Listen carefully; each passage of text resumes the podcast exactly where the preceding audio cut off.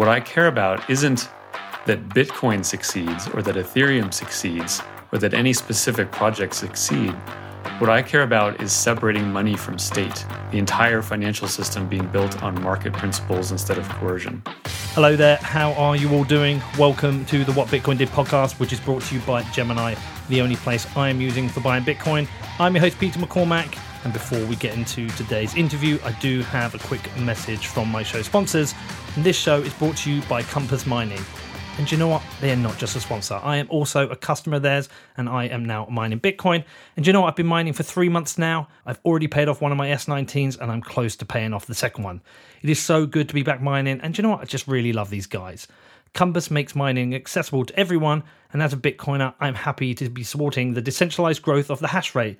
It was so easy to get onboarded, and now anyone can mine Bitcoin with Compass. You just pick your machines, choose your hosting facility, and they will do everything else for you. If you want to find out more, please head over to compassmining.io, which is C O M P A S S M I N G.io. Next up is BlockFi, and you can now earn a $250 bonus in Bitcoin when you sign up with BlockFi, as they have recently launched their BlockFi Rewards Visa signature card. Now, for people in the US who own or are interested in owning Bitcoin or stacking more sats, the BlockFi Rewards credit card is the easiest way for you to earn Bitcoin because you get 1.5% back in Bitcoin on every card purchase, and there is no annual fee. It is the smartest way to stack sats with Bitcoin rewards on every purchase.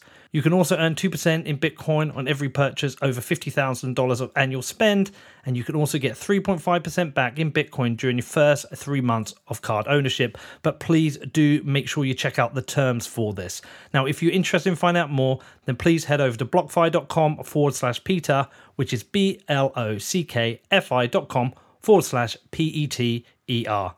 And next up, we have Ledger, the world's most popular hardware wallet.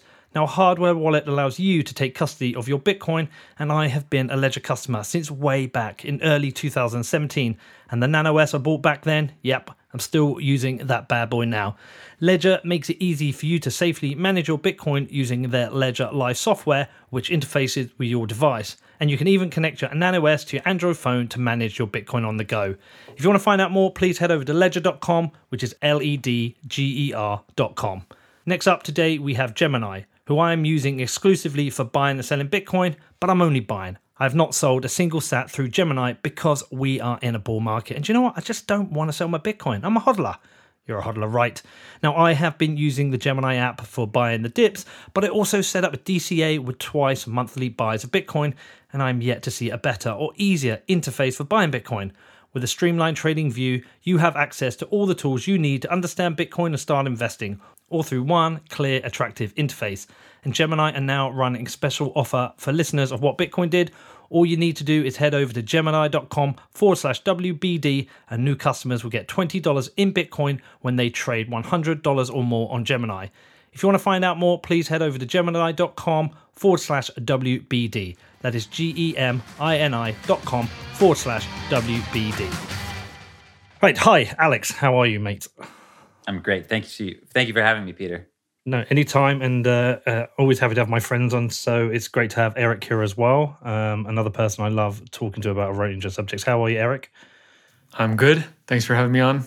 No worries. Uh, I think this might be a little bit similar to what we did with Dan Held recently, which I thought was uh, that was quite a productive chat. I, I, got a lot out of it anyway, and got got yeah. a lot of good feedback. And the yeah, I think we split the crowd. You get half the people who think it's a good chat, and then twenty five percent who think uh, disagree with you, Eric. Twenty five percent of people disagree with Dan, and a handful think I'm a moron. But uh, it's good to get you two together because um, uh, I spoke very briefly about this to Alex in advance because I was tagged in a post and always happy to host my friends. And uh, Alex, the one thing he said to me is there is a lot you guys agree on.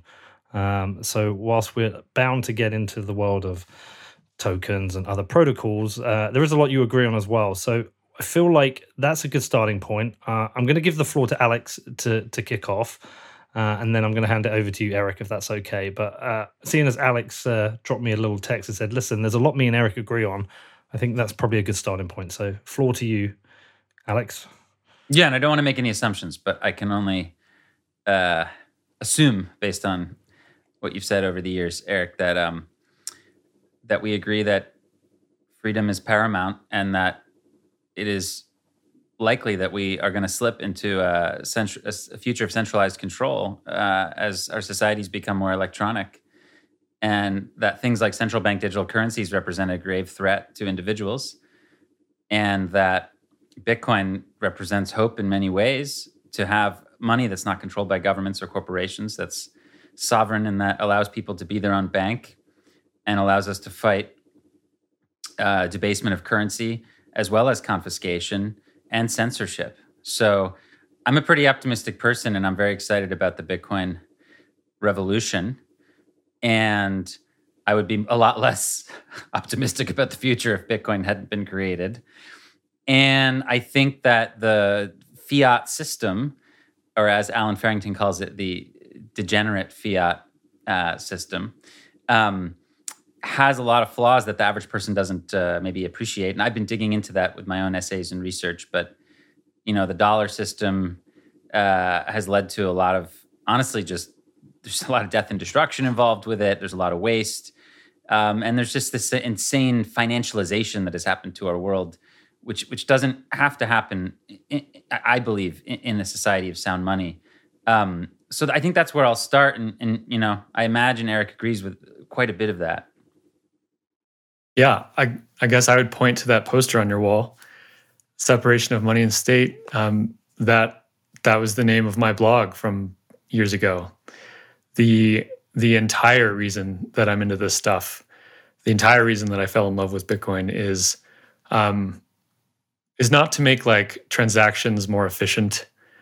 Um, and I'm not an engineer, so I can't really appreciate the technology as much as some people do. I'm in this really for one reason, which is to separate money from state. And to do that without the permission of the state, to do that without the permission of voters, to simply build and build and build until the alternative is so good that the world ends up switching. So um, yeah, all that stuff that you said, you know, that is that is inspirational to me. That's what I care about, and um, I'm I'm glad that there are so many people, you know, like you that are fighting this fight uh, alongside. So yeah, thank you for that introduction. And, yeah, and uh, like everything after this, where we will disagree, at least we agree on that, and that's honestly the that's the most important thing I think moving forward. Um, go ahead, Peter. Sorry to cut you and off. Yeah, and you're you're two people I've I've learned a lot from uh, regularly being guests on my shows. I've hung out with both of you. I consider you both friends. Eric, I've learned a lot of, from you about libertarian ideas. We've made three or four podcasts where we've uh, shared, a, uh, well, you shared ideas with me. One thing I you said that I've repeatedly used is this idea that you said uh, rather than getting rid of government, let's just make them smaller. Let's start with one percent or five percent because they never are. And I, have often e- echoed that point and uh, uh, referred that back to you. And Alex, I've learned so much from you about uh, the problem with authoritarian uh, authoritarian countries around the world. Um, I've been to the Human Rights Foundation a few times with you. We've shared a number of ideas. So I've, I've learned a lot from both of you. I consider you both friends, and I'm looking forward to seeing where this goes. I think there's like a whole number of things we can get into. We can talk about Bitcoin, which we're broadly all going to, going to agree on. There are alternative protocols which we may discuss. There are alternative cryptocurrencies. There are meme coins. There are stable coins. There's like a whole plethora of different things that are happening. Uh, you can add probably CBDCs into that and even fiat currencies. Uh, we're in what uh, Balaji uh, told me is a time of currency wars, which itself is both scary and super interesting. So I just think of uh, a starting point for this is at I'm going to go to you first, Eric. You started out as a predominant, uh, a prominent Bitcoin Bitcoiner. Um, when I've been back to the old uh, posts on the uh, Bitcoin Talk thor- forums, and you get back to things in 2010, 2011, I've seen you there in the conversations. It's it's really fascinating when you see Satoshi and yourself and Peter Todd and all these names, which I've got to know over the years. All they're discussing Bitcoin in the early days, but it, it might be a good setup for you to talk about your kind of road into Bitcoin, what was your eureka moment in it because you were there so early, and then uh, then you started Shapeshift, which was a, a product I used early on. Um, I used to buy, I used to convert Bitcoin into EOS and you know, this token into that token before I knew it was even you. you. You moved into a world where you supported multiple currencies, and you've continued to do that. And it's something you've even you know you've tried to edge me towards and trying to uh, explain to me why you think there will be a, a, world of more cryptocurrencies and why I should share. So do you want to do you want to set yourself up with that? Yeah, yeah. Um, I was I was definitely a maximalist in the beginning. Uh, you know, like back in 2011, 2012, um, every other cryptocurrency was uh, really like a clone of Bitcoin with a few variables tweaked. You know, Litecoin being the obvious example. Um, and Bitcoin was probably 95 or 99% of the market cap and the value and the transactions and, and everything.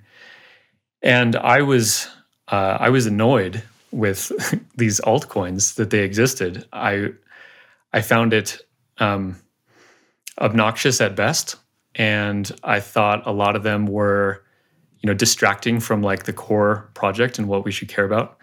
Um, the you know the Austrian economics theorem that money coalesces into one predominant form, I think is um, is valid. And back then, I thought that that was a very strong force, and and so why are all these altcoins here? Um, and certainly, you know, plenty of them were were just outright scams. Um, but my opinion has changed. You know, this is like one of the major things that I've changed my mind about since getting involved with Bitcoin back in 2011. And the reason it has changed is because um, I see that many of these different assets are not just clones of Bitcoin with some variables tweaked. It's not 2014 anymore, where like Litecoin is the the predominant altcoin. Um, these systems have gotten very advanced in different directions, and some of them are not trying to be currencies at all. What they all have in common is that they're trying to like decentralize control over value, finance, and governance. And I think this is a broad and important category. Um, and I think that if you believe in decentralization, and if you believe in a world with fewer gatekeepers, and if you believe in truly separating money and state, then this entire you know panoply of different assets building in different directions with different development teams and different trade-offs is a much more resilient, much more anti-fragile, and much more decentralized world. So um, this doesn't mean that I think every project is valuable. Like the majority of them are are stupid. Uh, many of them are outright scams, but uh, you know, a couple dozen are really, really valuable and really important. And so, this is why I I no longer consider myself a maximalist, and uh, I think Bitcoin is stronger uh, amidst similar technologies that are doing slightly different things. And I think what we could do is kind of work through some of the categories as well, because I think that'll be helpful helpful for people to understand and and just for the context of why I'm doing this, because it is still a Bitcoin show. I'm still only a Bitcoin holder. Uh, I have no interest in other ones, but I my show isn't just listened to by listened to by maxis it's listened to by people who are interested in other cryptocurrencies they email me all the time they try and convince me as well so i'm always happy to do this because i think if they can learn something from it's great um, I'm looking at uh, the Shapeshift website, Eric. They, it says there's 750 uh, cryptocurrencies supported across 11 blockchains. Uh, you just said then a, a, couple of dozen of valuable ones. How does Shapeshift make a decision about which ones to accept? And do they uh, would you even consider some of the ones they get on there? You would also consider them not really that maybe shouldn't be. I mean, I, have been a bit disappointed with the way, say, for example, Coinbase has selected their coins yeah, I've been a little disgusted with their promotion of Shiba Inu as as many as mm. others have. Um, look, I think there's there's a large amount of coins which are outright scams, uh, right? And I define that as um, people who have no sincere or genuine interest in building a decentralized platform of any kind. They're simply promoting something to make a bunch of money, and they they plan and will disappear with it. And there's nothing there, right? It's all sizzle, no steak. Um, and there are plenty of those. And then there's a lot of projects which are, you know, genuine attempts, like people that believe in what they're doing, but they're just foolish, right? They're they're going to fail. They're misdesigned. They're not really providing any value to anyone. Um, maybe there's 20 of them and only one of them can do it. So that's a different category. Like those are not scams, but they're not something that I would want to own because I think they'll fail. Um, and then there are projects which are both genuine and have a decent chance of actually providing value to people. Um, and then there are a couple projects which have, I would say, achieved um, that have proven that they are here to stay and that have succeeded. I would put two coins in that category Bitcoin and Ethereum. They have gone beyond uh, an attempt at success, and they have both achieved massive success. So those four categories, um, I think, is how I would I would look at it. Okay, great. I think I think they're good categories uh, to work with. Uh, Alex, I'm going to move over to you just before we get into some of maybe your criticisms or your critique of altcoins. Just mm-hmm. just as a setup, uh, it's probably helpful for people to listening. I know a lot of people know you, but just as a reminder, like why Bitcoin is so important to you, especially with your work, your kind of eureka moment with everything you do with the Human Rights Foundation. Mm-hmm. Yeah, well, I mean, originally, I got into Bitcoin because I saw human rights activists using it. And I think I had a, a superficial understanding at first. I was like, oh, cool, you can do censorship resistant payments that are private. And that was my original kind of uh, perspective. I was like, oh, that would be very helpful for all these people who live under authoritarian regimes. Um, it took me a while, years, I think, of just discussing, reading, learning, being a student to understand that those are kind of um, secondary almost uh, features of Bitcoin, and that the most important part of Bitcoin is that it has a monetary policy uh, that no one can control or modify. Um, and that is what really distinguishes it in my book. That is what makes it a revolution, is to have money that cannot be debased uh, by a bureaucrat or by a bunch of bureaucrats or whatever. And from there flows an incredible amount of value for human beings, which include the ability to have hopefully in the future anonymous uh, digital cash transactions, which include Lightning Network and being able to send value instantly around the world, which include being able to build all kinds of things on top of that. But the very, very foundation, which took me years to appreciate, uh, was that really this is about the creation of money and who controls the creation of money. And then from there, I started learning about the history of money and I started interviewing people in different countries about their money and their currency and what happened in North Korea, and what happened in Eritrea, and what happened in Cuba. And you start seeing patterns around the world that aren't taught in economic uh, textbooks. I mean, you don't learn really about the Cuban financial system in an economic his- textbook. You don't learn about these things, but you start realizing they're like just rug pulls. like, like at the end of the day, it's like hard money and there's soft money, and the governments have figured out ways to print the soft money for the people and take the hard money for themselves. That's like a very, very, you know, gener- overgeneralization of it. But across countless countries and decades and centuries, this is essentially what's been happening. And it happened in our country. The United States government demonetized gold first domestically and then internationally. And it got rid of gold out of the monetary system and it replaced it with with our own debt. I mean, this is something I've been fascinated by more recently. Yeah, definitely it, the biggest rug pull ever. Yeah, and it, it, you know Nixon defaulted on 50 billion promises to pay dollars for gold. And all those countries were like, uh, okay, I guess we have paper now. And and that was the biggest rug pull ever. And everything's just sort of downstream from that. So my appreciation, without having any background in Austrian economics or any of that stuff, I came to it from a practical understanding, brick by brick, of just kind of interviewing and and and learning through my own networks and backgrounds in the human rights space based on authoritarian governments. But then I started to realize that it, it's one big network, it's one big exploitative system.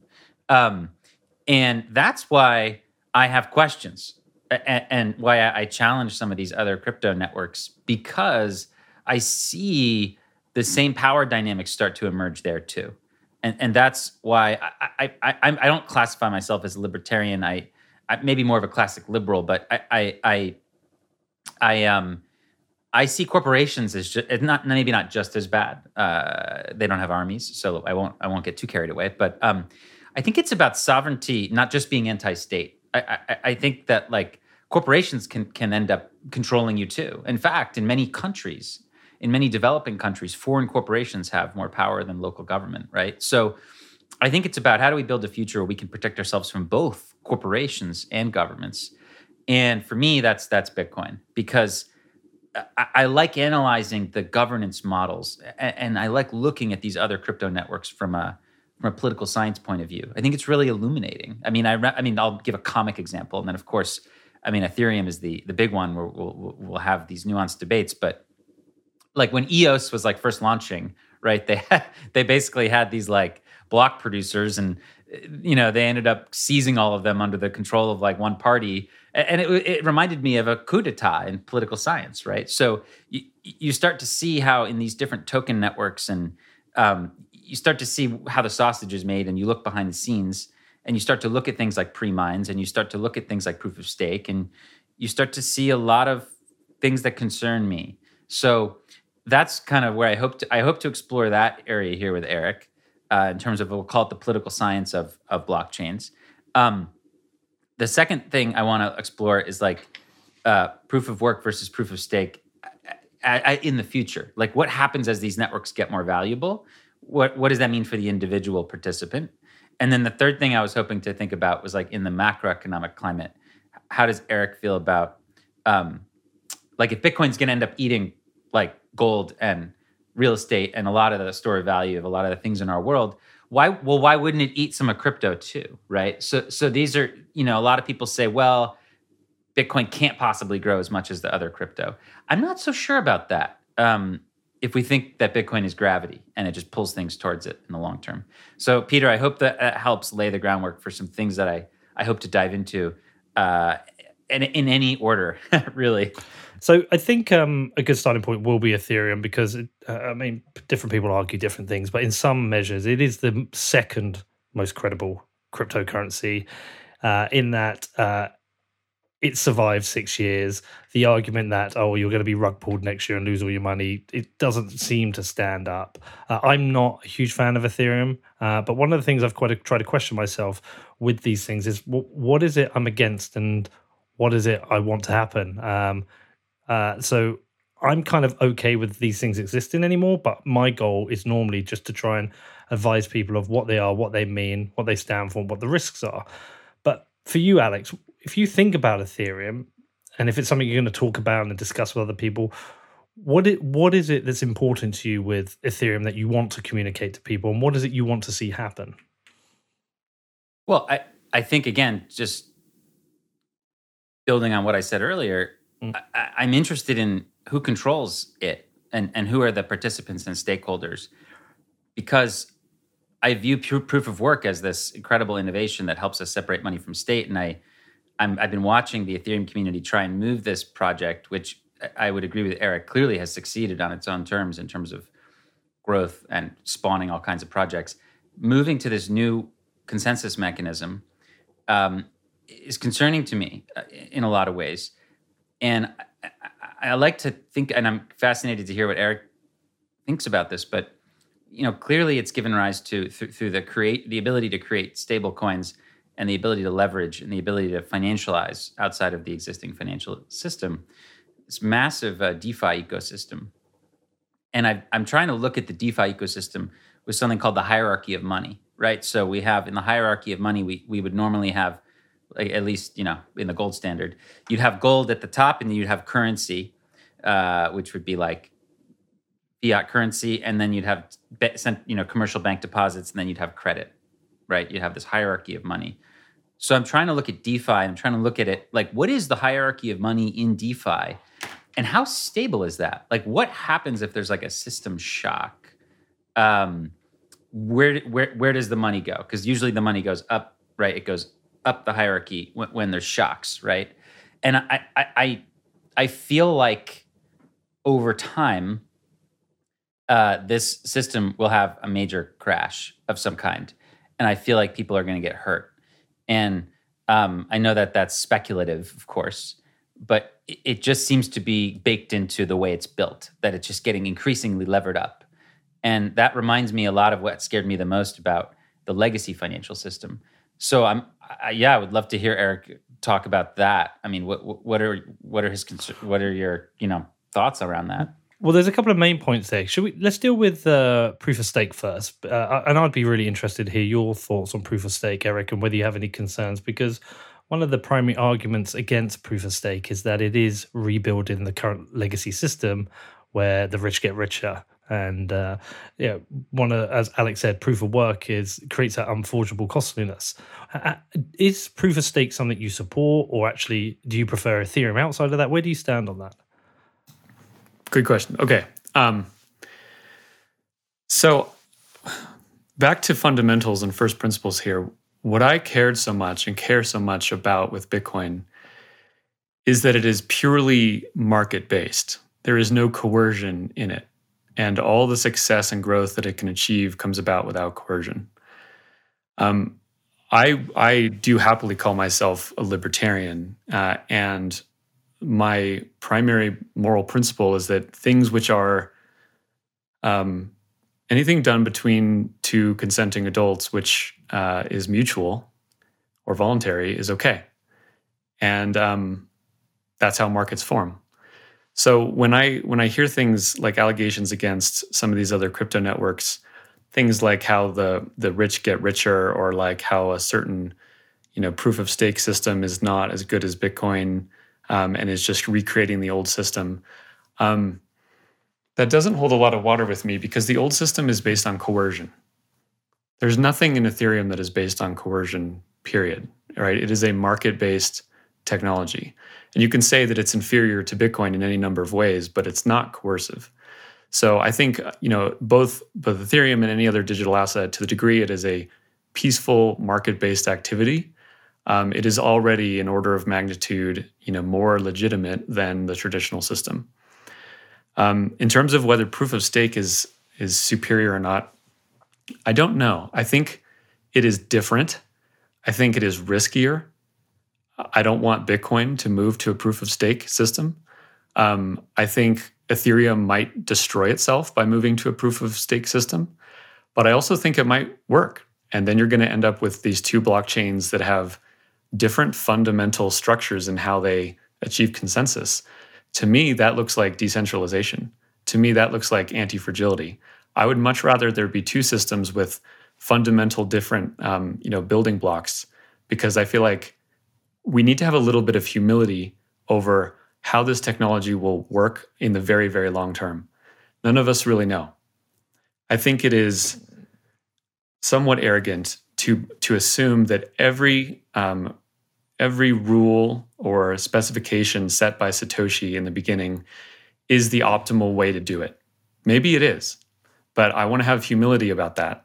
And what I care about isn't that Bitcoin succeeds or that Ethereum succeeds or that any specific project succeed. What I care about is separating money from state, the entire financial system being built on market principles instead of coercion.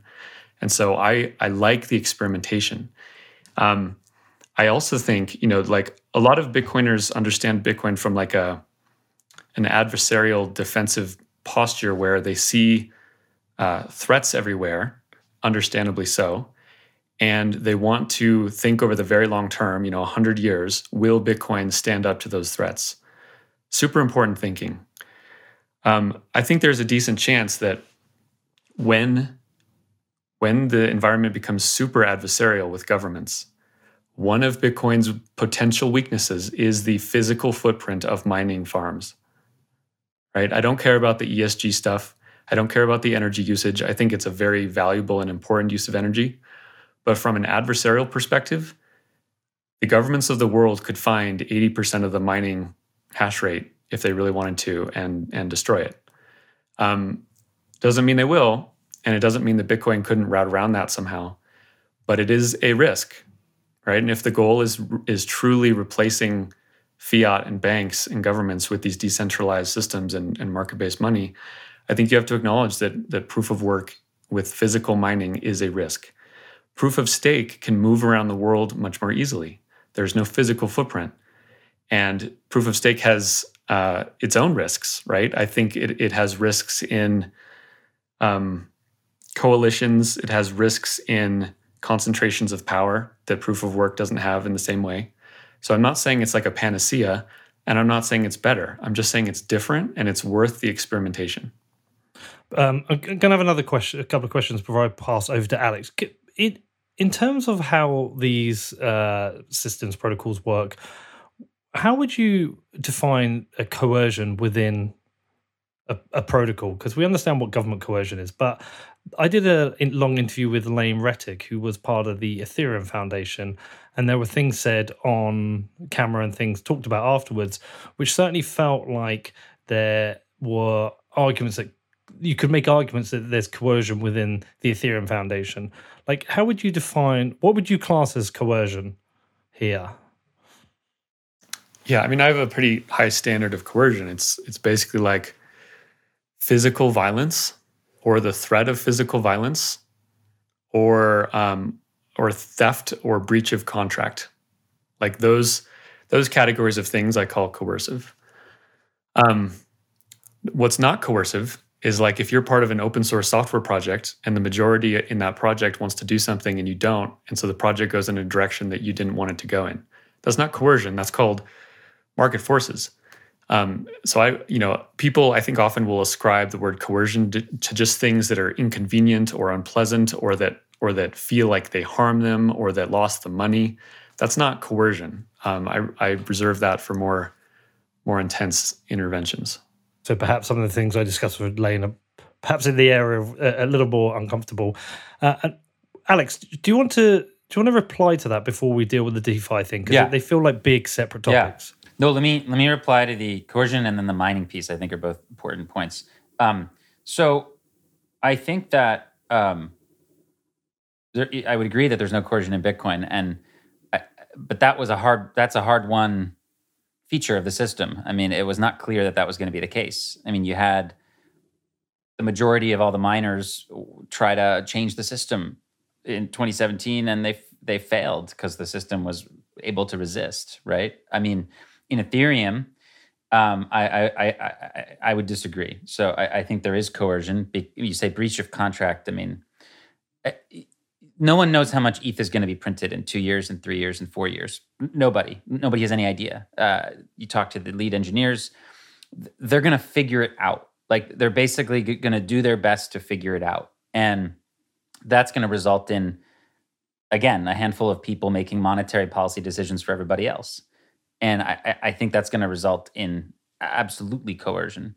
Um, I agree that like probably most people want to move to proof of stake within that community, so that the obviously the miners don't, but um, you know there's there's certainly a minority that doesn't want to go.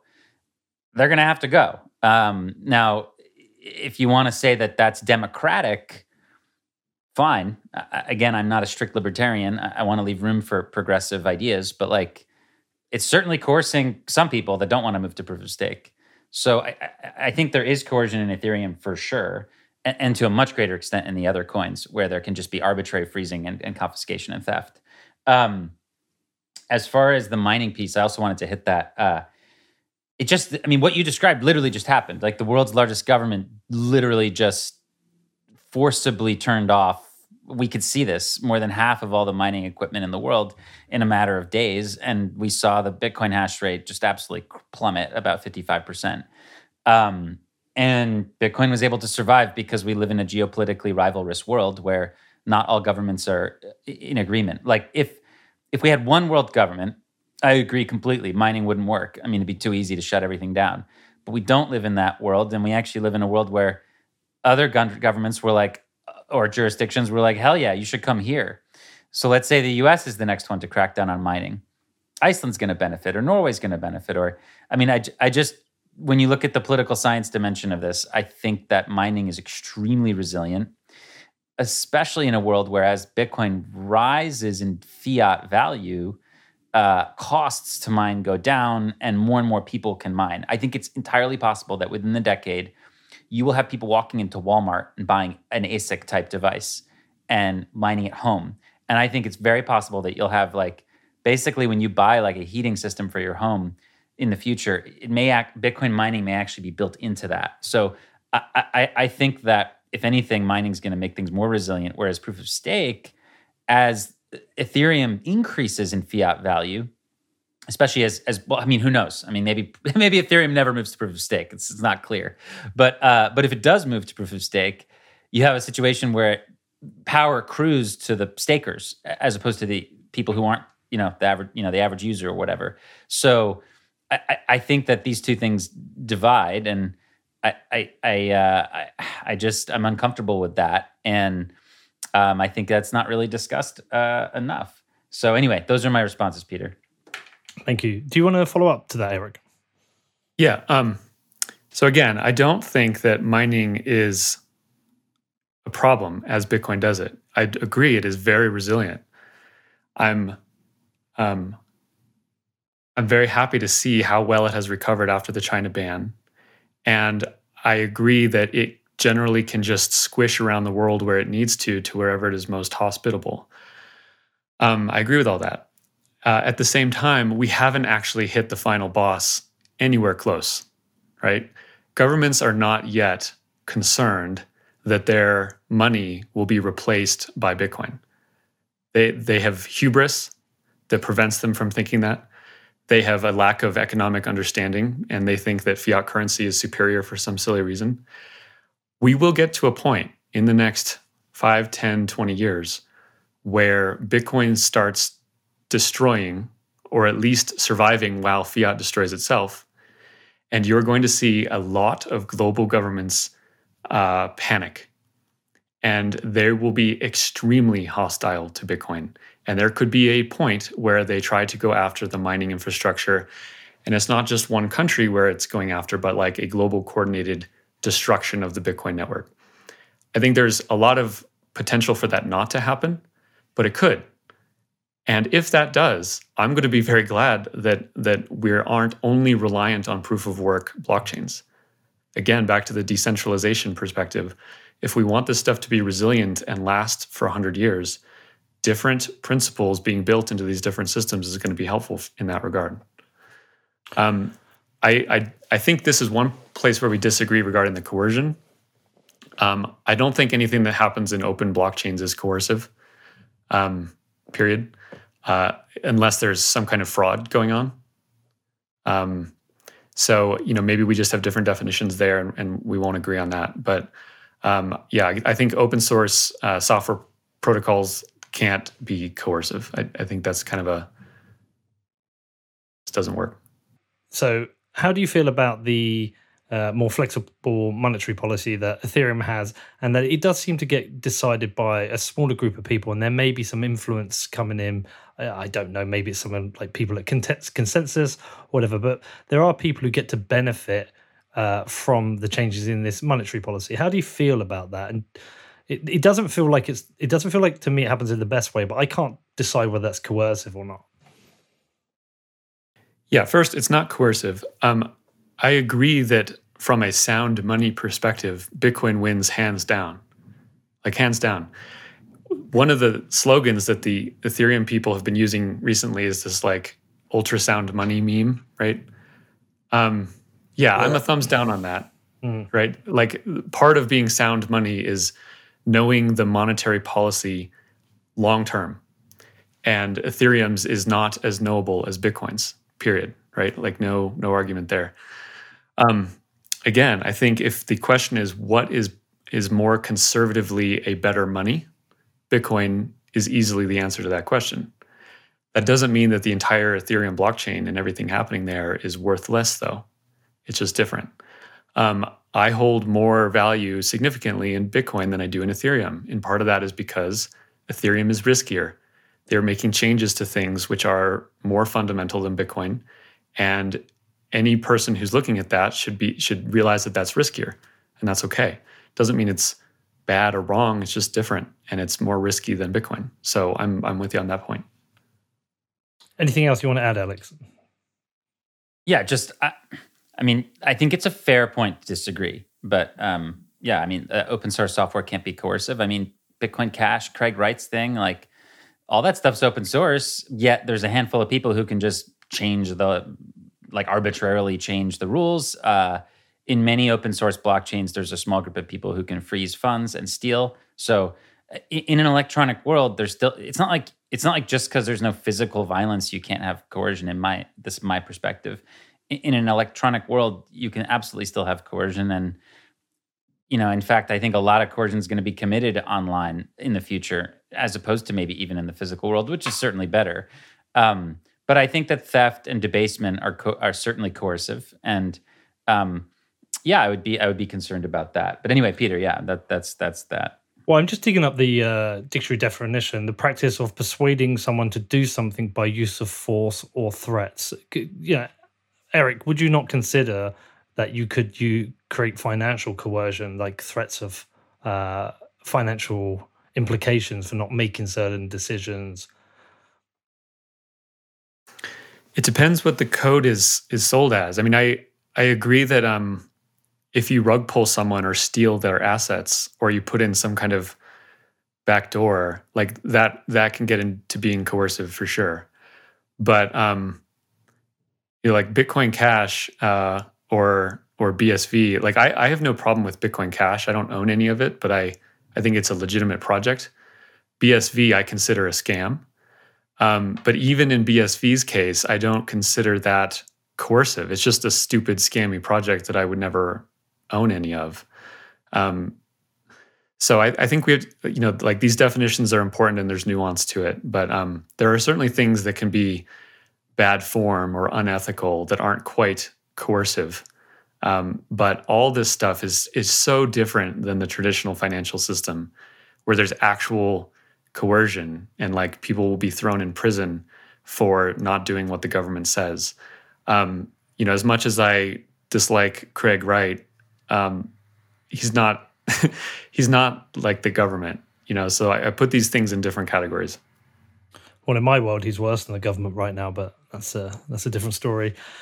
Um, so another thing Alex uh, talked about was fear of some kind of uh, DeFi systemic collapse that could uh, lead to a lot of damage to people. Now there is that website. I can't remember what its name is, but it lists all the DeFi rug pulls and all the collapses that have happened and the smart contract hacks. And I know people are always working to improve these things, but it does seem to be a very kind of strange place. This DeFi place that like there's some people trying to create some amazing tools for people to have some form of new forms of decentralized finance, but also comes with a lot of risk. And my own brother got rug pulled recently um, and uh, lost a little bit of money uh, due to a, a, a, project. Alex, do you want to just expand on your point again for Eric and put whatever question it is you have for him? Yeah, so I, am interested in his reflection on um, basically, in some way, the let's say the stability of the DeFi system. Like right now, things are great. Like we're in a bull market a lot of juice going around. People are super levered up. Um, we're seeing basically a mutation of the existing legacy financial system, but just in a new kind of way um, that that is arguably, you know, even more financialized, super financialized, we can say. Um, and if you analyze it from that perspective of a money hierarchy, uh, you know, a, a lot we're talking about a very high debt to, to capital ratio here, like uh, insanely high debt to capital ratio. Um, so, what happens when that system goes under stress? Well, it doesn't have a central bank. It's not like they can just, you know, I don't think that that they would just eh, mint, mint more of the. I mean, they. I guess. I guess you could argue they could just mint more USDC or whatever. But um, I, I I'm curious to see what happens under a stress scenario um, and that's where I think that the true nature of these systems will be exposed uh, as basically, you know, controlled by a handful of people and sort of like insiders games where where uh, the value overwhelming value accrues to a handful at the expense of others. And and that's hidden during a bull market. Like we can't see that right now. Like that's non that's non obvious at the moment. Um, but but but we'll see. So anyway your reflections on on the money hierarchy in DeFi and, and what happens during potentially a future systemic shock? Yeah, um, good good question. So first of all, all this stuff is super risky, right? Everything in DeFi is super super risky. It is not a mutual fund for your retirement. It's super risky financial technology, and if you are, you know, aping into something and it destroys itself, um, you know, a lot of the blame is on you because you're taking these risks, right? I'm not concerned with leverage. I'm not concerned with um, wealth discrepancies. Um, I'm not concerned with whether VCs are getting more than they should. Those are all those are all aspects of markets and um, not problems that that I, I don't even know that those are problems, let alone problems that need solving. So if there is a lot of leverage in DeFi, that doesn't bother me. You know, it's a market. That leverage will get cleared out if it's too high. Um, again, what bothers me is coercive government control of money systems and the exclusion of people from these money systems. And what I see in DeFi is the, the, an extension of the beauty that I first saw in Bitcoin, which is this open, borderless money system that the entire world can use on on an open protocol that anyone can look at, that everyone plays by the same rules, and uh, that is available everywhere and that no one can stop. That's what, that's what made me fall in love with Bitcoin. DeFi is that same thing. It's just doing it in more expressive ways. And just as there are lots of scams and dangerous pitfalls in DeFi today, there have been lots of scams and dangerous pitfalls in Bitcoin. You know, and there there are people back in the early days of Bitcoin that were just constantly pointing out all the risks. There are still people that do that in Bitcoin, and I think most Bitcoiners know that like, yeah, that that comes with the territory. This is this is frontier technology. Um, Eric, so, Eric, can I just yeah. ask? Is there a slight difference there in that? the scams within DeFi can be coded into the protocols, whereas the scams within Bitcoin uh, exist outside of the protocol. You can't really code scams into the Bitcoin protocol. That's fair. Uh, that is again why, like any any crypto project, is risky in somewhat proportion to how new it is, right, and how how well it's been code reviewed by other people.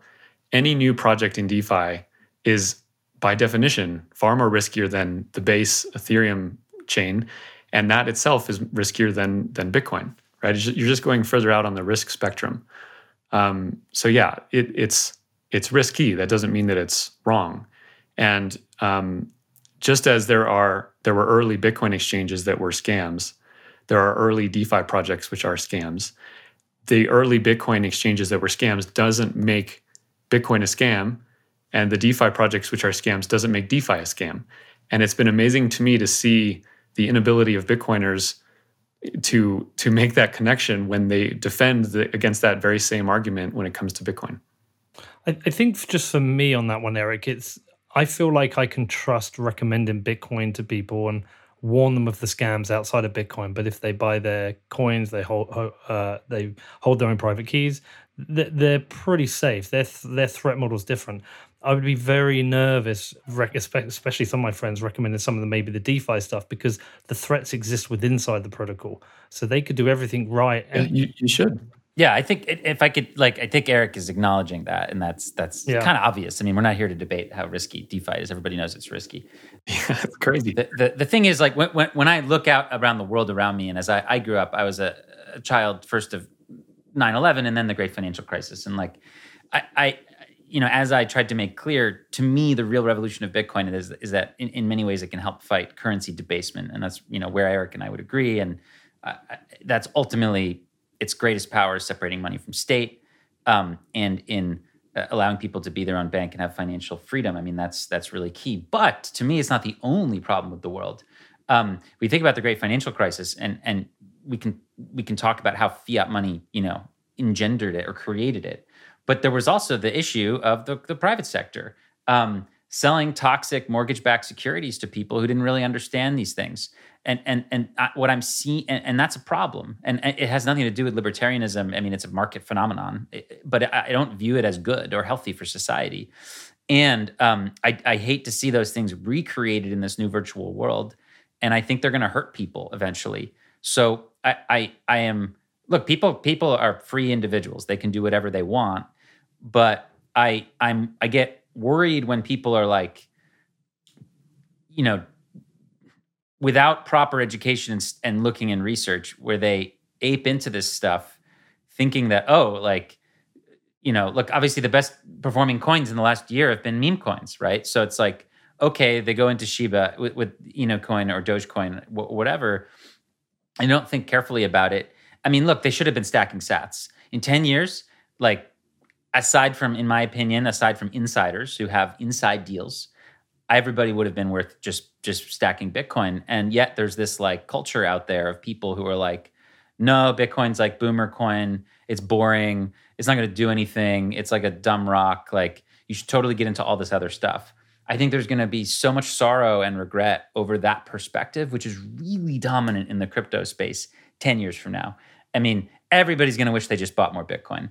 I mean, maybe you're fine, Eric, but like most of these people are like, I mean, they're just gonna get wrecked. And and right now it's so hard to see that because we're in this blindingly vivid bull market where everything's fine. And like people are like, ah, oh, you know, whatever. Bitcoin's boring. I, I just I, I I'm wor- I worry about that, and I feel like that's on us as a space to to talk more about these things. Before we carry on with the interview, I do have a quick message from my show sponsors. This show is brought to you by Exodus Wallet, who I am using as my mobile and desktop wallet for my Bitcoin. Now, as you know, UX is super important to me, so when the Exodus team reached out to me, I spent some time playing with the app, and you know what? They crushed it. The experience is amazing, which is why I'm happy to recommend it to you, my friends, and my family. Now, the Exodus desktop gives you a way to secure and manage your Bitcoin in one beautiful application. And with their mobile wallet, you can send and receive safely using a QR code or address, knowing that Exodus automatically checks all addresses for errors. So make sure you check it out yourself at exodus.com or search for Exodus in the Google or Apple app stores. Also, next up, we have sportsbet.io, the very best place for online gaming because they're badasses and they accept Bitcoin. Now the football season started. It's been a strange start to the season. Tottenham started well, but obviously they fell apart. Typical Tottenham stuff, and Liverpool are crushing it, but it's a bit tied up there. Other teams are doing very well.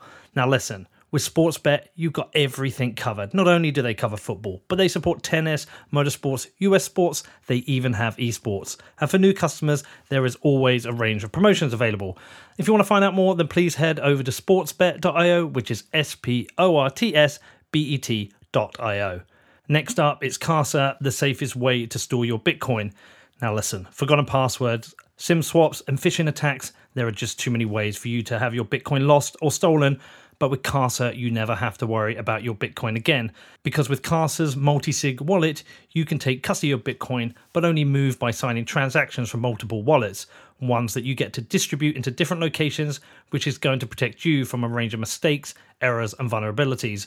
Now, if you want to find out more, you can reach out to me over email or drop me a DM on Twitter. I've been a customer for over a year and I'm happy to answer any of your questions. There is no better time to upgrade your Bitcoin security and get total peace of mind. You can find out more at keys.casa, which is K E Y S dot C A S A. Yeah, how much how much Eric should we be warning people about these types of risks? Um, we will see. Uh, I know you'll say this is markets, but we will see uh, yeah, VCs uh, or, or is it a hedge fund, Multicoin? I can't remember which they are, but someone like Multicoin heavily promote uh, something like Solana. Uh, and I know, having spoken to somebody when I was at DAS in London this week, they were at the Solana event in uh, in Lisbon, said it was full of like 19 year olds being pitched by VCs. Um, and there seems to be this celebration that something like that protocol could uh, flip Bitcoin. But I don't feel like I, there's two things I think problematic with that. One is that um, celebrating flipping Bitcoin, I think, is uh, personally I find it morally morally questionable because Bitcoin is actually trying to do something that's like super important for humanity. Yeah. And the second thing I th- find even more concerning is that um, the unbelievable returns that some of these venture capital companies can make off these protocols uh, by getting in very, very early.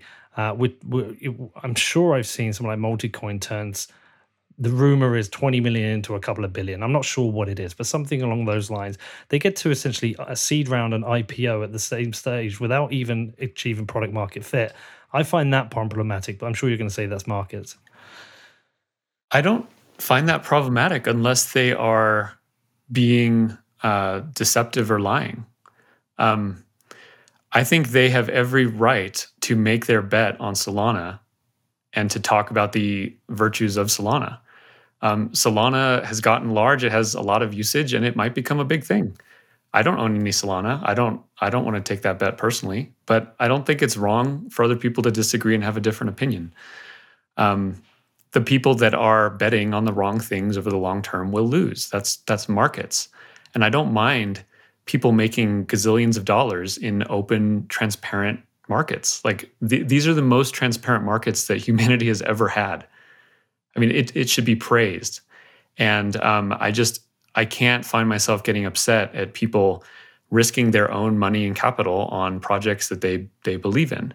Now, again, the line is fraud, right? If people are defrauding others or lying or cheating or stealing, that's different. But a lot of this is not that. And I think there's this perception that like all these other coins just go to zero or that they haven't, um, that they've only benefited VCs. I mean, if you actually look at the the math of all all ICOs, all token sales, and their prices today, it's not like they've made a little bit of money for retail. Like this has been the greatest wealth creation for retail investors in certainly in my lifetime, probably ever and the fact that it, that some VCs are making a bunch of money on it as well, like okay, but com- compare this to what? Like the traditional financial world where only Wall Street is making a bunch of money. At least now, like everyone has these open protocols and they can put their money where they think is important. A lot of people will absolutely get wrecked, and people need to realize that like buying Shiba Inu is dumb unless you're just trying to gamble, and there's nothing wrong with gambling. Um, and and none of that makes any of those things you know better or worse than Bitcoin. They're just different, and and I wish Bitcoiners weren't so afraid of that happening, you know, on the periphery of Bitcoin. I think what we're afraid of is people getting confused and and and well scammed, and certainly in some cases, as you would agree that some of these things are scams. But defrauded is an interesting word. What irritates me is like these VCs who are pitching Web three uh. as if it's going to be this beautiful thing that's going to give freedom to everybody. No, like all these things that these VCs are pitching, they're going to control. They're going to have complete control on the back end of the whole system. And they're pitching it as if as if this is going to be some human revolution. Like how do you feel about that? That doesn't upset you at all? Um, tell tell me more what you mean when you say they have control of these things. M- meaning they're based on protocols where the governance is that they own they get to make the decisions not other people. Like for example let's say let's look at um, a building block of the of the ecosystem something like the uh, dai or maker. I mean Andreessen Horowitz uh, ha- has a has a very large stake in the governance of that project. And when they team up with the other vcs that are in that project they can control the fate of that project.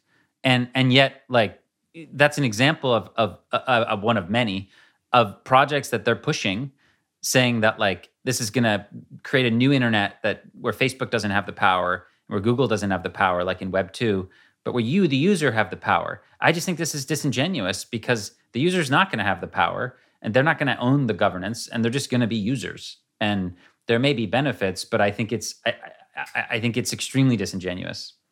Let's explore this. So let's talk about Maker specifically. Mm-hmm. Are you saying that you believe um, Andreessen Horowitz and or a handful of VCs own more than 50% of the maker token?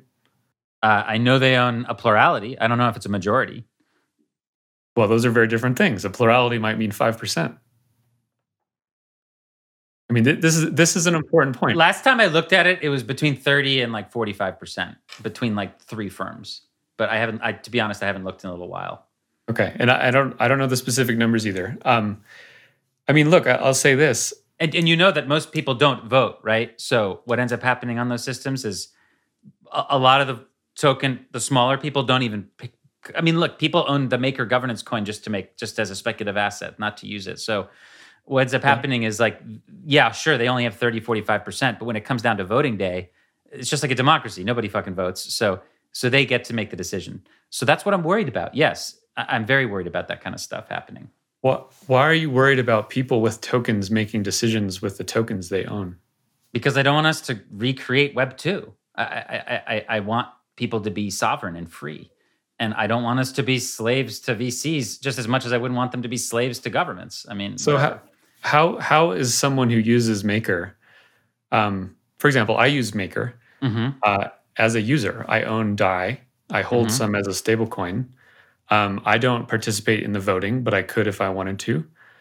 Mm-hmm. How? I mean, I, I I fail to see the harm here, right? Like if if I feel like the governance of the Maker protocol goes in a bad direction, I can sell my coins and stop using it, or I can make arguments on the internet of why it should go in a different direction. I mean, to me, that is just open, messy markets being markets. That, that doesn't bother me at all, and and I don't think it's fair to characterize that as people being slaves to VCs. That seems very unfair.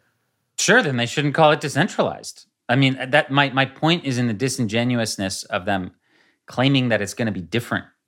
Um, I have no problem. With, I mean, like stocks are great. Like people should be able to come together in a free market and do whatever they want. M- my problem is in the messaging that these protocols are pitched as somehow decentralized and beyond government control and all this other stuff. And I just, it's not true. And that's gonna that's gonna come back to haunt people at some point. I can so add some commentary on me. Maker here. So I've just dug mm-hmm. it up that um, it was at A16Z uh, invest, invested 15 million and got a discount on the tokens. Uh, Meltem comments on this. Uh, according to a blog post, the 15 million will be used to fund the next three years of operating costs. I'm sure people think this is a great sign for the project, being able to recruit high quality capital. But I think this is a massive failure in governance and project management. No vote was conducted on this matter, despite governance being a core tenet of the project.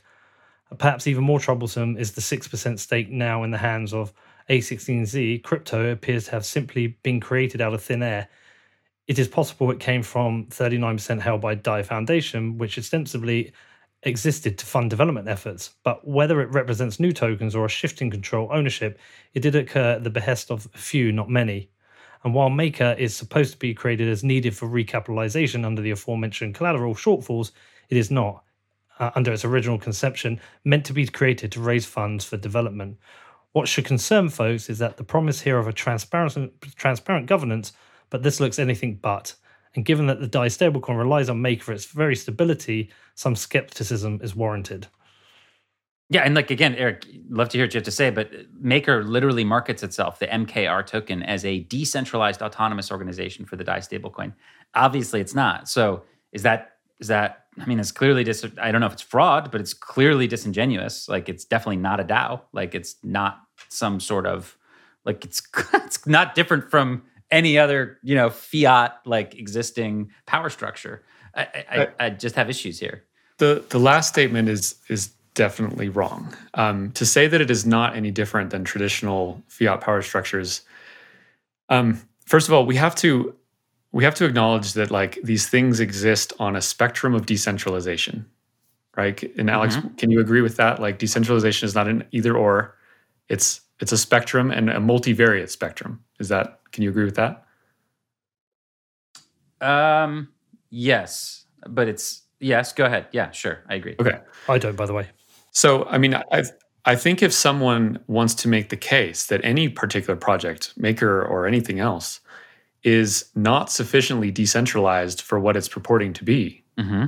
they they can make that argument and they can express that view in the marketplace by not owning the token or by shorting the token or convincing others to do the same. And I don't think there's anything wrong with tokens moving into the centralized spectrum or into the decentralized spectrum. They're just different, and everyone can express their opinion on that however they wish. Is it messy? Yeah. Will people lose money because they made the wrong bet? Yeah, but that's that's markets, and I, that just that just doesn't bother me. The reason it's so different than traditional Web two is that these are borderless systems, and the participants of any of these systems at any given time are fluid, right? So you look at Facebook, which is headquartered in the US, closed source, and it has a specific cap table of its investors, at least up until it went public. And you compare that with something like Maker, which is global, which is certainly more decentralized than Facebook, I would argue much more, um, which provides an important market service, a decentral, a relatively decentralized stablecoin as an alternative to Tether, which requires like money in an actual fiat bank somewhere. We hope. A super important innovation that the market has liked. I mean, I, I see that as an improvement. Now, is it as decentralized as Bitcoin? Of course not. Is it a better money than Bitcoin? Of course not. Is it perfect or without risk? No. And all sorts of people will lose money based, you know, making the wrong bets on this stuff. But I, I see this cauldron of experimentation as so important and so valuable. And this is how markets build and iterate. It's not through like designing everything to be perfect. It's this messy process. And over time, the markets sort it out. Okay. I guess I, my, my, my, just to conclude that section, I feel like there's a lot of disingenuous marketing that will lead people to get um, that will mislead people just just just as they just as they would convince you to to get it you know an adjustable mortgage or none of these things were illegal at the time, um, or, or, just as they would convince you as a pension fund or as a municipality in Iceland to to buy these amazing, you know, mortgage-backed, you know, securities. Like, I, I, I have I have moral problems with them that that are that are outside of just a pure. It's a free for all. So that that's probably you know what differentiates us is I have more of that progressive. Uh, well, here, here's the here's the major opinion, difference. Right? Here's the major difference. If sure. Maker blows up, yeah, it's gone. It's it's a market actor that goes away. There's no bailout. Like that. You don't think? The open... Uh, I don't know about that. I mean, so USDC Circle, at, now it's changed. It just flipped, but for for half this year, the entire ecosystem was more than half supported by um, by USDC. You don't think you you don't think Circle will get a bailout? I think they'll definitely From whom? get a bailout from the U.S. government if they go under. You don't think they'll get a bailout just like Amazon got a bailout and all these other corporations get a bailout from the U.S. I don't know. I I would hope not. Um, Well, I would. I can assure you they will. Uh, there's no. Why wouldn't they? I I feel like we we slightly changed the subject here. We were talking about Maker. No, but? Maker And is you- reliant on is as of as of three weeks ago, it was more than half of of Maker's of Dai's liquidity was reliant on USDC. Sure. So let's say um, something happens and li- like the, the company that mints USDC could go to the US government. It's it's all it's what I'm trying to say is it's all part of the system still. We haven't left the system.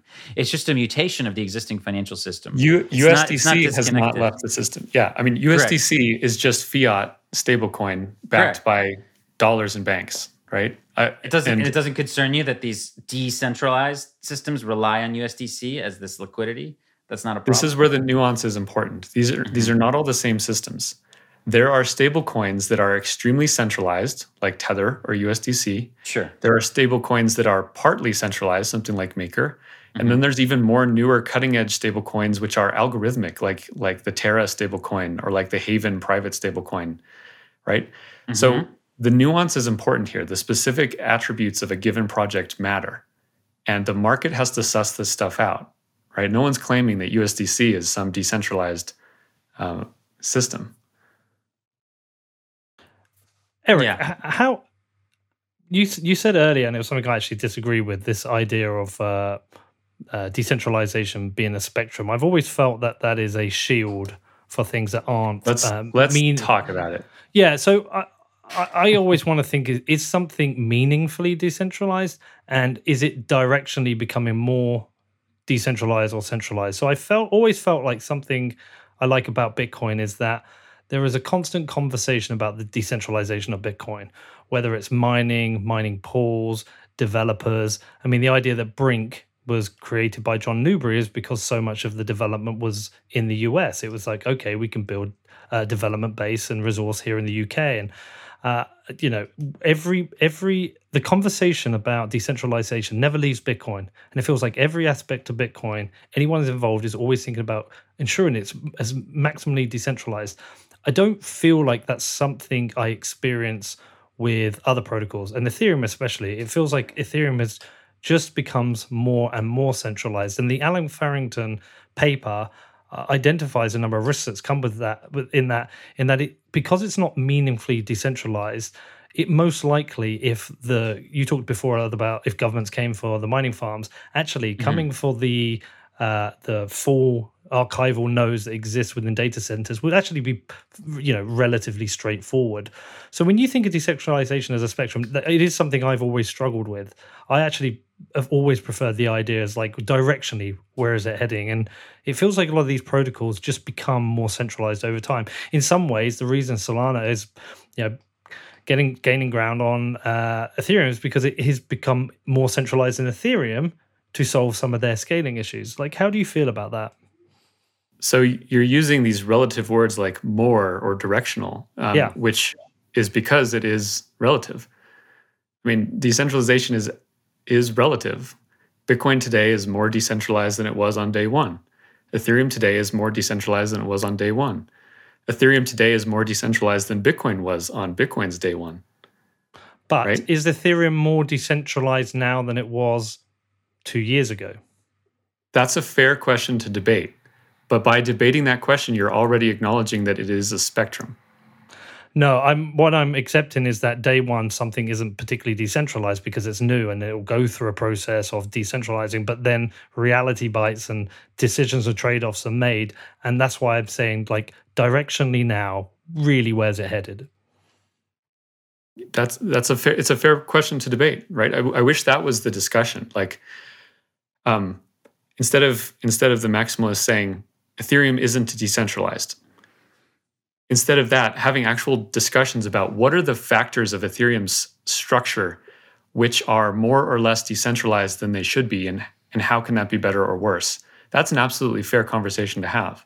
hmm But to say that something is not decentralized just because it is not as decentralized as Bitcoin, um, I think is is disingenuous. I think that the it's look, it's semantics, uh, and and yes, like um, bit like we could look at like pre pre cryptocurrencies, like like BitTorrent or like the Tor project, or we could have arguments about these things and how decentralized they are, right? Like I, I 100% agree, it's a spectrum. I think the question is just which ones are decentralized enough to survive the state attack when it comes. And I think that you and I, Eric, both agree it's coming at some point. It it already came for some people in some countries, right? Um, it's going to come uh, in different aspects in different countries at different times. Um, I think that we would probably disagree on the on the proof of work piece because what I'm uh, my reading of the game theory is that it's less likely that all these governments try to kill Bitcoin, and it's more likely that you see more El Salvadors say, "Hey, we actually have a lot to gain from just adopting Bitcoin." So I think that that's really interesting to me. But when it comes to these proof of stake projects, which Ethereum is trying, is, is uh, you know, let's assume that they'll get there in the next two years. Um, I mean, it, it, it concerns me that that they won't be able to survive uh, the, the the state attack, and that they're they're going to maybe be even even even before then that they can be manipulated, right? And I, I think that this goes back to probably where I sense our our main disagreements are. There are probably two. One is around this idea of coercion, and I absolutely think that like currency debasement, even in an open source currency, still coercion. Uh, if it, if someone else is making that decision for you, I get it. You can like leave the system and not get thrown in jail. So that's where one Can I, disagreement. can I is. ask? Yeah, do you, go do you think it's coercion if the if the rules in the code permit it? Like like Bitcoin's code was very clear. There is Mhm. this limit of 21 million established by this uh, this decay function of the supply. That's been there from the beginning. Um, other coins don't have that same promise. So is it so if they change their money supply, is that still coercion? I mean, you can say it's less valuable as money, and I would agree, but Mhm. would you call that coercion? I mean, if a small group of people are going to make a decision that a whole bunch of other people are going to have to live with that they don't like, yeah, I would say it's But that's that's not how it works in any blockchain. No group of people have to run any software that they don't want to run. that's not true with hard forks. That's not true though. Like what? Like what? I mean, Let's talk about that, Yeah. So right? So go ahead. Yeah. let's talk about like the Ethereum hard fork. So, Mhm. um, like if you don't want to go to proof of stake, what's what are your options? You're going to be on what? Well, how's that going to work for you if when that shift happens? so just as in Bitcoin, if there Mhm. are any group of people that want to run a different version of the code, they can do it. Whether it's one guy in his basement that wants to run his own chain version, or whether it's 49% or 80%, it doesn't matter. When there is a disagreement and people run incompatible software, they fork apart and they're both running what they want to run. Neither side can make the other run anything that they don't want. Ethereum Classic, you know, lived on and is a little bit of a zombie chain right now, but it had a it had a go for a little while. And the people that really didn't like Ethereum's hard fork just kept on with the same rules. There was no coercion. They didn't steal any of their ETC coin. Like that was the Ethereum that they had 5 days prior. And all that happened was that they ended up on the side of the fork that the market didn't prefer to go with. So they ended Yeah. up losing out relative to the fork that the market did. I don't think that was a market decision, but um, it may Why? have aligned. It may it may have aligned. I mean, clearly it was a political decision. I mean, you, look, you can argue that the U.S. currency, you can argue that the world wanted dollar hegemony because of the emergence of the euro dollar and all these other things. But at the end of the day, like it, it was a market, it was a political decision that the U.S. government made to force everybody to use it. I mean, you're seeing a but, but similar that's not phenomenon at all that's not at all how ethereum works ethereum is not imprisoning people or murdering I, I didn't say that. I said there's a difference between market a market incentive to do something and a political decision to do something. Um, the, the, like it, it is absolutely going to be up to a- a small group of people to determine the monetary policy of Ethereum in the future. It's not going to be a vote, uh, and a lot of it's going to be imposed. And if you don't like it, you're going to have to split off. And th- obviously, that chain's not going to make it, right? So. I- I, just feel like that's true that with is- bitcoin too that's true with bitcoin yeah, Let's- but the let- users let's control talk Bitcoin. about this for a second Yeah, but the users control If- Bitcoin. if um if tomorrow hmm you know 60% of bitcoin users wanted to change the money supply to 22 million right if that was Mhm. the case a, a hard fork's going to happen and the two chains are going to go off and people can use one or both or neither. And that is no more or less political than Ethereum. Like if there's a consensus breaking rule, the chain will split and you you have both halves and you can do whatever you want with. That's not that's not political. That is market based. It's every actor, whether they're a node, a miner, or a, a user or an economic holder of the asset, they make their own decision. I don't think. So. I guess I would just disagree. Like in, in Bitcoin, it's not a it's not actually a vote. I describe it as democratic, but but it's not really a vote. Like like you run your you choose you as an individual sovereign get to choose which software to run and which blocks to accept and things like that. Mm-hmm. That's not the case in Ethereum. Like you don't why? you don't why because the because well in Bitcoin the the monetary policy is not something that like a small group of people can just change and in Ethereum it is. In fact, it will be. We don't know. We don't even know what it's going to be. I could change the the code in my Bitcoin client, and I would fork yeah, off. but the no one's going to run it. No one's going to No one else is going to run it. Correct, because everyone gets to make their own decision. Yeah. Okay. Well, I guess we just disagree on that one. But but what do you disagree with? That that fact is true in Bitcoin. I could change the number to 22 million in my own code tomorrow, and I'll fork off the network, and no one's going to use it because Mhm. they're all not going to make that choice. And I could do the same thing with Ethereum. I mean, it, there's fundamental. There are lots of differences between these two systems, but that is not one of them. Okay, so if the Ethereum Foundation and the people and the devs make a decision, um, and they move the project in, in a direction and they impose a hard fork, I mean, what do you, I mean, anyone who tries to go against that is just going to lose their money. I mean, the the the the, the new Ethereum they create is going to lose. There's no risk of that happening in Bitcoin. These are very very different, and that should be very clear to the people listening. Like that, that this. Why is there no risk of that in Bitcoin? because that's the way Bitcoin operates. There is no small group of people who can make a decision on behalf of everybody else. We learned this through the whole Segwit 2x debacle. Like it's it, it- like it's not just because you have a lot of power doesn't mean you can change the rules. Just That's- because you have a lot of power in Ethereum does mean you can change the rules. Okay, here- that's very, very, very, diff- very, very important. Here's where we disagree. Okay. Um, in both Bitcoin and Ethereum and any of these blockchains, everyone has autonomy and sovereignty over their own software. This is true universally, right?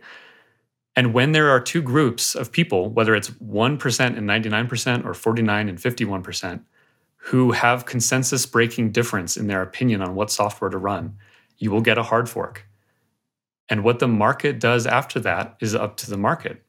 Sometimes the hard fork becomes the dominant chain, such as in Ethereum's case. The hard fork was what the market preferred, and that is now what we call Ethereum. In, in Bitcoin, it has had hard forks, and the market didn't prefer that chain, right? So you have Bitcoin Cash, which has never been able to live up to what Bitcoin has achieved. But the fundamental um, dynamic here, where where two groups will split apart from each other in a chain, like that, that is a fundamental principle of blockchains, and it is no sure. different. In, I'm not in arguing Ethereum. against that. I'm just saying that the decision making in Ethereum is political, not market driven. Uh, what, what does that mean? I, I, really I want to understand what, it's a what you mean. political it- it- political meaning that a- a group of a politic a, a body of people will make the decision for other people and they'll be forced to comply which is So something I'm, would- I'm not i don't like that here's I mean, what would happen. cool In Yeah. Ethereum, if the Ethereum Foundation wanted to change a rule, they can propose that out to the community, right? They can say, here's what we want to choose, here's what we want to change, here's why. All the miners will decide if they want to run that software or not. All the users will decide if they want to run that software or not. And all the holders of ETH will decide if they want to hold that version of the token or not. Same thing in Bitcoin, right? The Bitcoin core development team could propose a change and they could say, here's what we want to do and here's why. And every node operator in Bitcoin, every holder of Bitcoins, and every miner can make their own decision on whether they run that software. Eric, a the only reason you're calling it political on Ethereum side is because you don't like the Ethereum folks. But in both cases, it's, no it's- it's definitely not true it's it's a why, why is like, that? Why is there's that political? There's a scientific difference. The monetary policy does not change in Bitcoin, and it changes all the time in Ethereum. This is a this is a history That's a different- and well, reality. Hold on. That's I a different no, point. but that's that's everything that matters is right there. Is the rules of the system. That's that's that's what matters. Alex, I think you're talking pa- past each other in in that I think Eric is talking correct technically in what happens. Your point is more uh, uh, about the flexible monetary policy and why that isn't a good thing. Um, But I, what, It's not just I- the monetary policy, though. It's the, anything, any Well, any rule of the system. I don't disagree. not- but what, what I was going to put to Eric, sorry, what I was going to put to you with this is there here actually, whilst you're technically correct, is there a cultural difference here in that most Bitcoiners run Yes. a node? You run a node, Alex run a node. I've got four nodes here, two operational, and like we really care about this. So when a decision is going to be made, we know it affects the node we run. Whereas I don't really know anyone who runs an uh, Ethereum node. I'm sure there are the occasional person, but not it, there is. Yeah, of course you do, but you need to. You you know based on the business you have, you need to understand it. But I'm just I'm saying there isn't really a culture of running a node. Like if I go to if I go to have a beer with Matt Odell, and if I wasn't running a node, he would lose his shit with me, and the community lost their shit with me because I didn't have a node for years.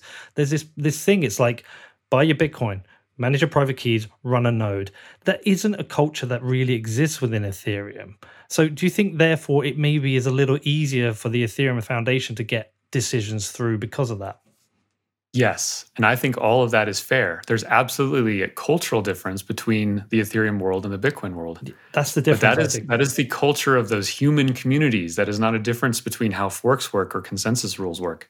And that's an important distinction. I, I, I guess to be fair, I, I'll, I'll say that a lot of this is semantics and maybe politics is the wrong word, but I'm trying to describe like what has happened and, and what I've observed and what may happen in the future. And the reality is that some 70% of the 67, more than two thirds of the synced Ethereum nodes are hosted, you know, on some cloud server. And and as Peter's pointing out, there is a cultural difference, and that matters. Sure. I mean, just as much as the technical stuff. Sure. Yeah, yeah.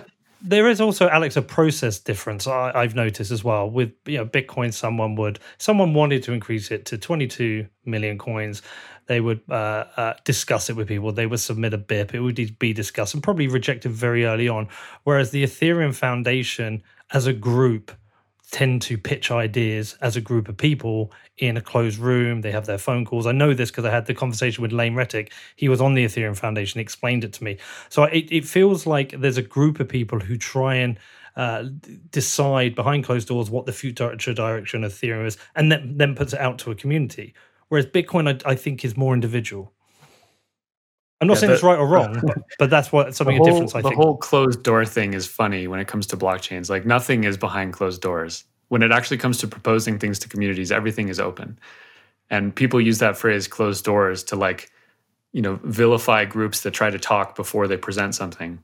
Um, I, I don't think that's fair. And and if you want to say that the culture of Ethereum is different, that the culture of Ethereum doesn't care as much about a hard money policy, you're absolutely right.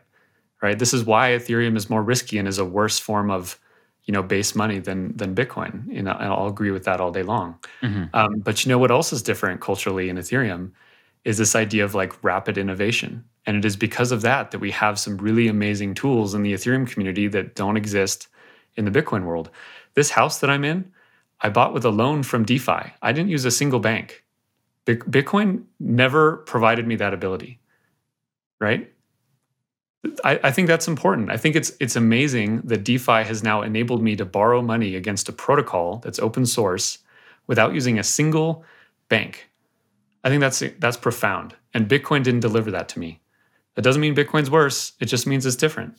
And I, So I wish what? So what money did the person? So that you bought the house from somebody, they and they accepted what? No, What- so I so I, I put up ETH in Aave, which is a DeFi protocol. I borrowed USDC out of Aave, and then I mm-hmm. used USDC to convert it into a bank and then bought the house. But the the loan came against collateral without any banks involved, right? So I just pull out stablecoin against the asset ETH and bought the house. That's super cool. And and how can anyone who is like pro decentralization and, and wants to actually see a financial system that is not operated by central banks and fiat, how can they look into that world of DeFi and, and think anything other than like, wow, this is really profound and, and amazing? I mean, um, because you just could have sold the ETH and bought the house And with had a tax and had a tax event. Okay, but then I, I don't I don't want to give a million dollars to the government. I'm morally opposed to that. Ethereum and smart contracts prevented me from giving a million dollars to the government. You just bought a five Fact. million dollar house. No, I mean, okay, fair enough. You you get my point. I reckon like bought bigger that, house that than is that. utility to me, both economic utility and that I didn't lose the money.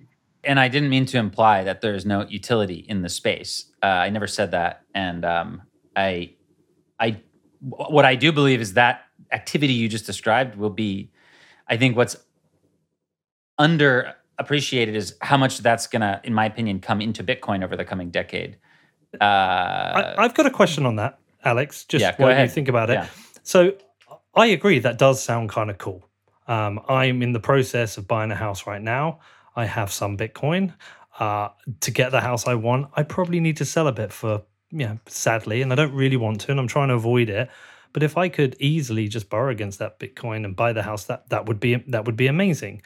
But my question to you is the, the chain of companies or things involved in that process allowed you to do that. How many of those, if the SEC wanted to uh, take out enforcement action against, could they? And, there, and and the bigger question, therefore, as I'm asking, is: Is there a risk that all this stuff ends up becoming regulated and they just become new types of companies, and therefore they aren't really decentralized? Um, the Aave smart contract cannot be turned off. The Uniswap v2 smart contract cannot be turned off. So, you know, good luck, SEC. I mean, they they can't turn these off at all. Um, and unt- No, they until could, they, but, but they could they could cause trouble for the Aave team, and more importantly, like the the, the you use Sure. USDC was essential for you to do this, and that's sure, but it, but it, it doesn't need to be USDC. I just used that because that was most convenient at the time, right? Like let's let's say the SEC destroys USDC. What would I have done? I would have taken out a loan in a different stablecoin, in in DAI or in UST or in Haven or something. I mean, th- this is the anti fragility that I am talking about.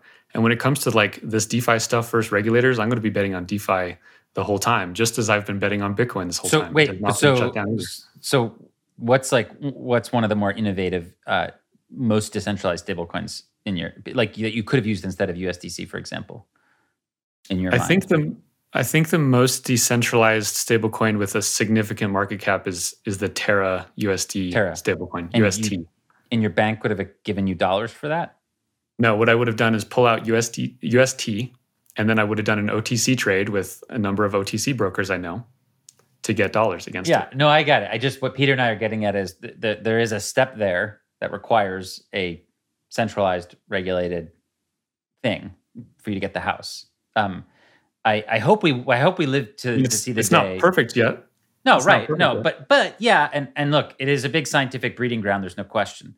Um, and I hope to see a lot of that innovation come to Bitcoin. And in fact, I think we're going to get it. I think we're going to. I think within Sure. 36 months, I'm going to be able to download a free and open source Bitcoin wallet and peg a non-custodial amount of value to the U.S. dollar.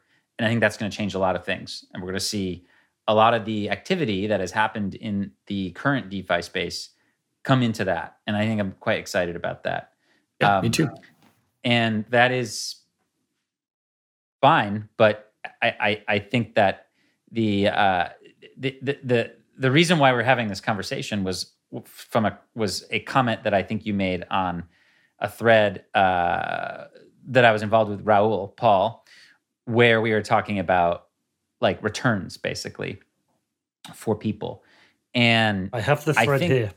Yeah, yeah, and I think that that would be interesting for us to sort of conclude with is that um, I think we clearly have there, there's been debates in this conversation about who, control and coercion, and there's been debates about what's right and wrong, and you know what is where we want to see society in the future, and what we can just leave up to the market. And I think the listener can different listeners are going to have different lessons from that stuff. I think that's fine. But at the end of the day, like I think what we're what brought us together was this idea of this debate over returns, right? And you know, clearly in the current bull market, these altcoins have totally crushed Bitcoin and Ethereum. Uh, meme coins, most, I mean, I think you're 750x up if if you were in Shiba, you know, a year ago. Yep. So, question is, um, what does that mean that these uh, that these literal joke coins are the best performing asset of this space? And in a world where in the future, um, people like me believe that Bitcoin will start to eat into things like gold and real estate um, and government debt. Like what? Why? What? Why wouldn't they also start to eat into uh, these other cryptos? Or like, how, how do you see that um, dynamic play out? I, I would be what I'd like love to hear you talk about. Yeah, um, I think the shorter your time frame, the more noisy things are, right? And so while Shiba Inu is like the best performing asset of the year, that doesn't mean much other than like that that gamble has paid off, right? I'm not going to go bet on Shiba Inu over the next 20 years, but I'll bet on Bitcoin over the next 20 years. I'll bet on mm-hmm. Ethereum over the next 20 years.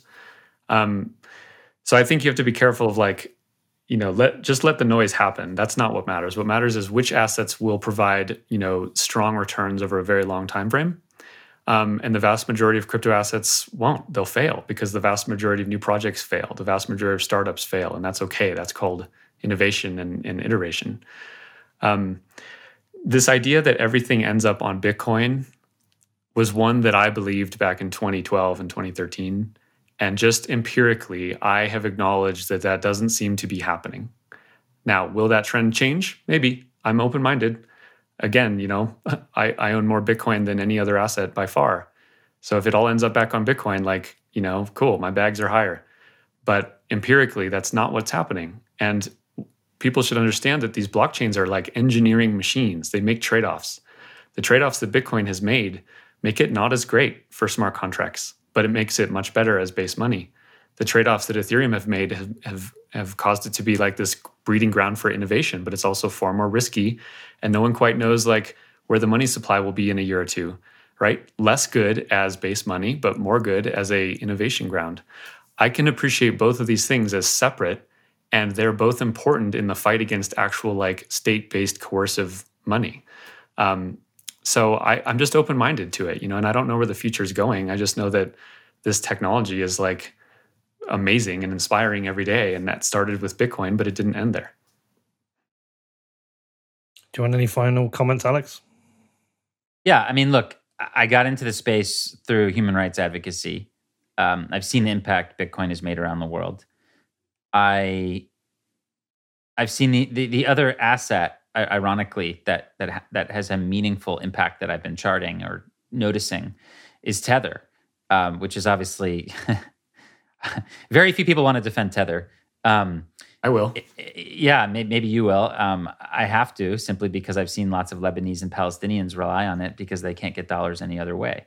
Um, that being said, I know Tether is a time bomb waiting. You know, I know that it's lasted longer than everybody thought. I mean, I actually was three years ago with one of the creators of it, and they were like, "It's not going to last more than a couple more years." like, so it even exceeded that person's expectations.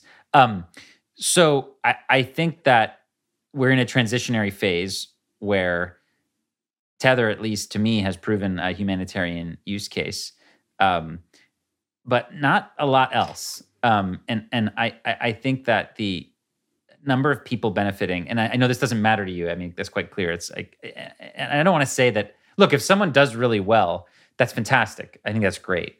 I think where maybe I differ is that I worry about the influence that can have on politics and on power. And I don't think it's just a matter of separating money from state. I also think it's a matter of like protecting the individual from other kinds of dominant power um, which in an electronic in a fully electronic world may actually be more powerful than uh, than the, the, the traditional kind of armies that we think about. So, you know, I just want people to be eyes open as we move forward, understand, and I, I appreciate and thank you for pointing out the the risks involved in, in DeFi. Again, everybody's having a great time right now, hundred percent. There's no question. Um, but where you really see how these things are made is when when the systems come under stress. So we will see. Um, but I would just caution folks to just do their homework and be careful and to not assume that the market conditions that exist now that are honestly like irrationally exuberant market conditions um, will, consi- will, will, will concede will proceed forever. I think that's unsustainable. And I think that in general, for most people, Bitcoin is a better is a better thing to learn about and spend their time on. Um, in 10 years, I think they'll be more grateful they did so and it's kind of frustrating to watch people get like roped into these other things which honestly a lot of people are going to lose money on uh, but hey it's you know everybody's personal responsibility and i i do appreciate that side of what you're saying eric um, but a yeah again a lot of my frustrations with the crypto space is that i feel like it's it ends up being an insider's game, and too many people are getting taken advantage of. And it reminds me a lot of what happened in the existing financial system. Um, so I just wish there was like more more conversation around that. But I, I appreciate you having us on, Peter. Thank you. No, no worries. I, appreciate both of you. I've uh, got to know you both very well over the last few years and love hanging out with you, love talking about this stuff. Uh, Eric, do you want any final words or were your previous words your final words? No, that's all good. I, you know, t- uh, Alex's um, warning that people need to recognize that we are in a bubble uh, is absolutely true. Um, crypto is highly speculative, and people need to go into this stuff with eyes wide open if someone is new, the first thing they should learn about is Bitcoin and understand why it's here, why it's important, why it's great money. And they don't need to like venture beyond that until they understand those those fundamentals.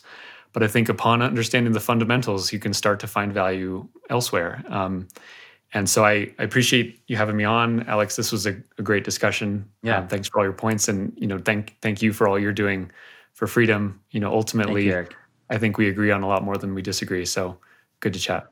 100%. Thank you, both of you. Uh, I've uh, taken a lot from this. Eric, I always find you come with compelling arguments, things that I struggle to argue against. And I think one of the realizations I've come to with this is is really that uh, you're a markets guy and you want the markets to figure these things out. And, you know, if people are hurt in the process. Hopefully, we warn them. But if they lose money, like this, this is what happens within markets. But you would rather markets figure it out than governments. And I think Alex, I'm probably a little bit closer to you, and like I appreciate a lot what libertarians stand for. I think theoretically it all sounds brilliant. I'm I'm a bit more like you. I'm I'm still a reluctant statist, and I still reluctantly believe in democracy uh, for all its flaws. Uh, but I also don't like the nanny state telling us what we should put our money in and what we shouldn't, because that comes down to where we are in the UK, where it's very hard to buy even Bitcoin, let alone any other cryptocurrency. So it's a it's a really tricky area. It's a good area to debate. I think you both came with good arguments. Uh, love you both. Appreciate you both coming on, and I think people will get a lot from this. And I don't need to tell people where to find you because I think everyone knows you too. So we won't worry about that. Uh, hopefully I'll see you both in person soon. Alex, uh, I've seen you recently. I'll see you again soon. I'm not sure when I'm going to see you next, Eric, but it's been a little bit too long. So uh, Miami, maybe. Definitely Miami. Well, we'll see you yeah. then. All awesome. right, bye guys. Thanks bye everybody. Guys. Okay, thanks for listening to what Bitcoin did. If you want to get in touch, you want to reach out to me, the best thing to do is head over to my Telegram channel, or you can hit me up on my email, which is hello at whatbitcoindid.com. And if you want to support the show, please head over to Apple Podcasts and leave me a review. Okay, see you all very, very soon.